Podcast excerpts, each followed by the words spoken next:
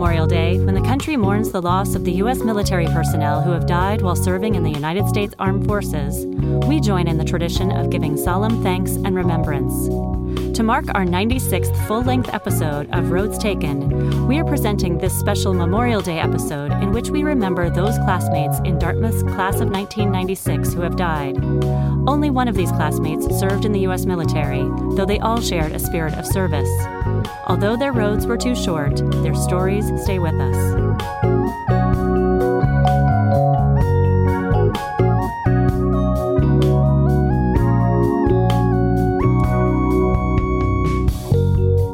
Even left the college on the hill, in 1995, we lost our first two classmates. In July, right before our senior year began, Sarah Devens died. Known to many as Devil due to her fierce competitive streak, sly smile, and athletic prowess, she played on three varsity teams at Dartmouth field hockey, ice hockey, and lacrosse, being named a captain of all three. A close friend from childhood, Daphne Clark Faldy, remembers Sarah living life, quote, with passion and speed intertwined with spirit and emotion. And yet those characteristics combined in devastating ways. Fellow 96 Doug Asano, who was friends with Sarah both in high school and at Dartmouth, said his relationship with her and her shocking death, quote, put a whole new perspective for me on life, friendship. And in fact, the impact of her life and death was felt well beyond those who knew her. Sophie Ward, a current member of Cornell's women's lacrosse team who attended Sarah's high school, wrote, quote, I've lost sleep over your legacy for years, never truly understanding why I thought about you so much. In middle school, I'd write your initials on my wrist before every game SD in messy Sharpie.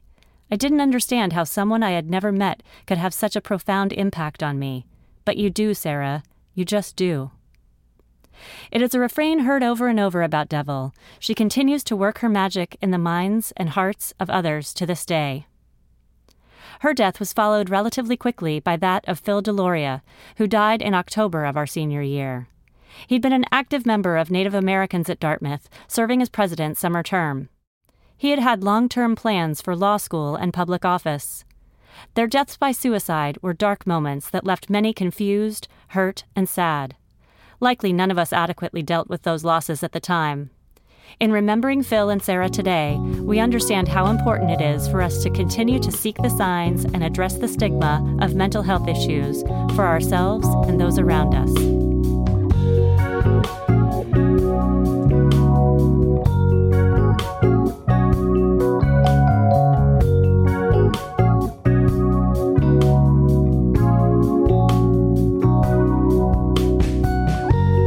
Thereafter, in December of 1996, Heidi Hatchell, having remained in Hanover for a graduate degree from Thayer School of Engineering, was killed in an auto accident.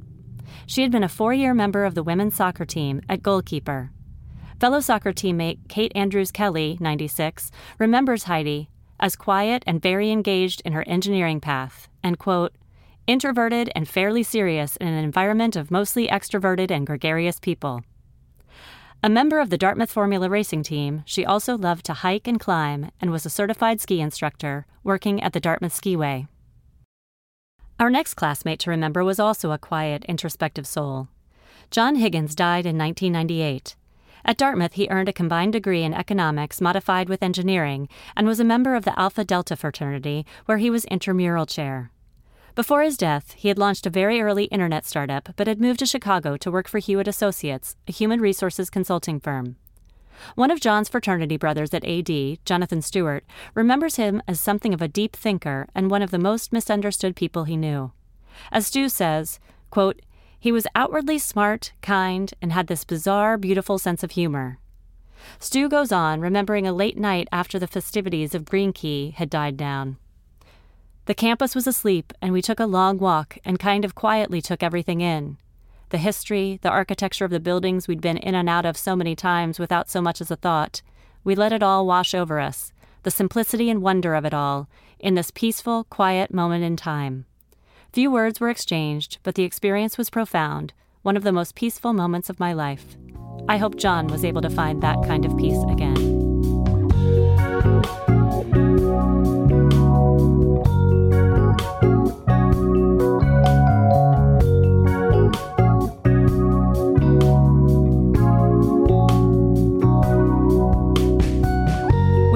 Next two years, we lost two other classmates.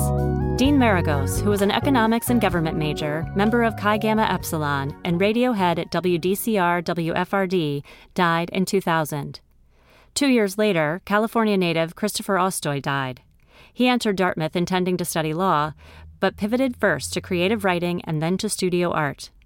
After junior year, he took a year off to pursue art, studying first at the Chautauqua School of Art in upstate New York and then the New York Studio School in Manhattan. He ended up graduating with the 97s, first living in New York and then back to California. Although he died in 2002, he is memorialized in poems by classmate Erika Meitner, 96, and paintings by Scott Listfield, 98, with whom he shared studio space in Hanover. As Scott tells it, quote, he used to look at my paintings and tell me, very seriously, to be more punk rock. At the time, I'll admit I didn't exactly know what it meant, but it certainly seemed pretty badass, so I wrote it on my studio wall and repeated it to myself every now and again. A classmate who could have been described as much punk rock as soulful was Jeremiah Thompson. He died in September 2005 in a hang gliding accident. Jeremiah, who had put off college for a year for a spot on the U.S. ski team and later served as captain of the Dartmouth ski team, was a member of Alpha Delta and was a mathematics major modified with physics. He continued to graduate school in mathematics at the University of California, Santa Barbara, graduating with a master's degree in mathematics and starting in the PhD program, but ultimately followed the dot com boom and worked as a software engineer for a number of startup companies.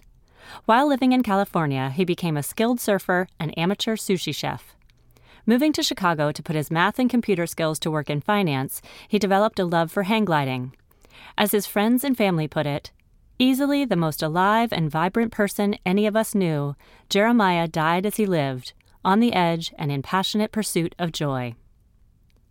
A year later, in 2006, Jeremiah's fellow AD brother, John Cocozillo, also passed away. John, or Coco, as many knew him, was a member of the squash team, the rugby squad, and Griffin, and was a presidential scholar.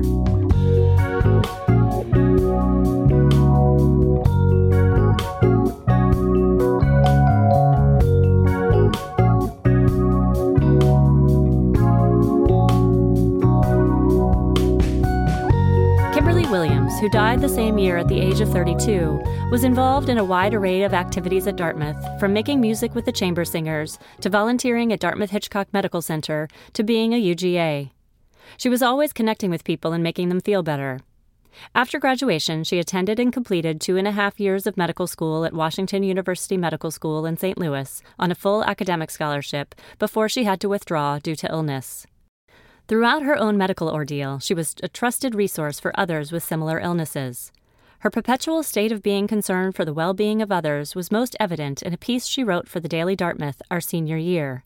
Entitled Take Time to Listen to Friends, the piece, entreating us to do just that, ended with this salvo None of us is ever responsible for what another person chooses to do, but we are all responsible for making this world, and more pertinently, our immediate community, as livable as possible on an everyday basis. So, in this sense, it's not even a solution, it's simply a step toward creating a community in which we value people more than we value our grade point averages, our future jobs, our team standings, or our awards.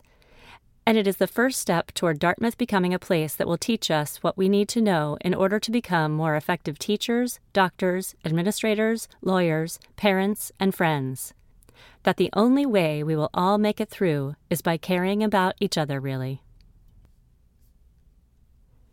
Tim Farrell, the lone serviceman among those who left us too soon, was a member of the track team, advancing to the IC4A championship meet all four years.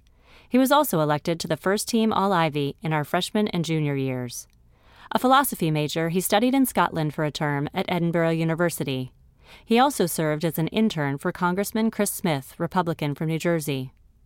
Tim joined the Marine Corps in 1997 and was a decorated Marine captain stationed in San Diego, deployed to Japan and the Middle East. He also served on the USS Harper's Ferry as a logistics officer. He earned a master's in international relations at San Diego State. At the time of his death in 2009, he was working for the State Department as vice consul and the U.S. Consulate General in Frankfurt, Germany. We remember Tim today and always, along with all those mentioned in this episode. Next week, we will remember the other nine classmates whose roads were cut way too short. Until then, if you have any additional words of remembrance for any of the classmates discussed on today's episode, please visit the Roads Taken show page within Apple Podcasts and write a review filled with your memories, or leave us a note through the Contact Us link at roadstakenshow.com. May the memories of our time together and these lives that intertwined with ours be reminders to make the most of our time on earth and to be grateful for our own roads taken.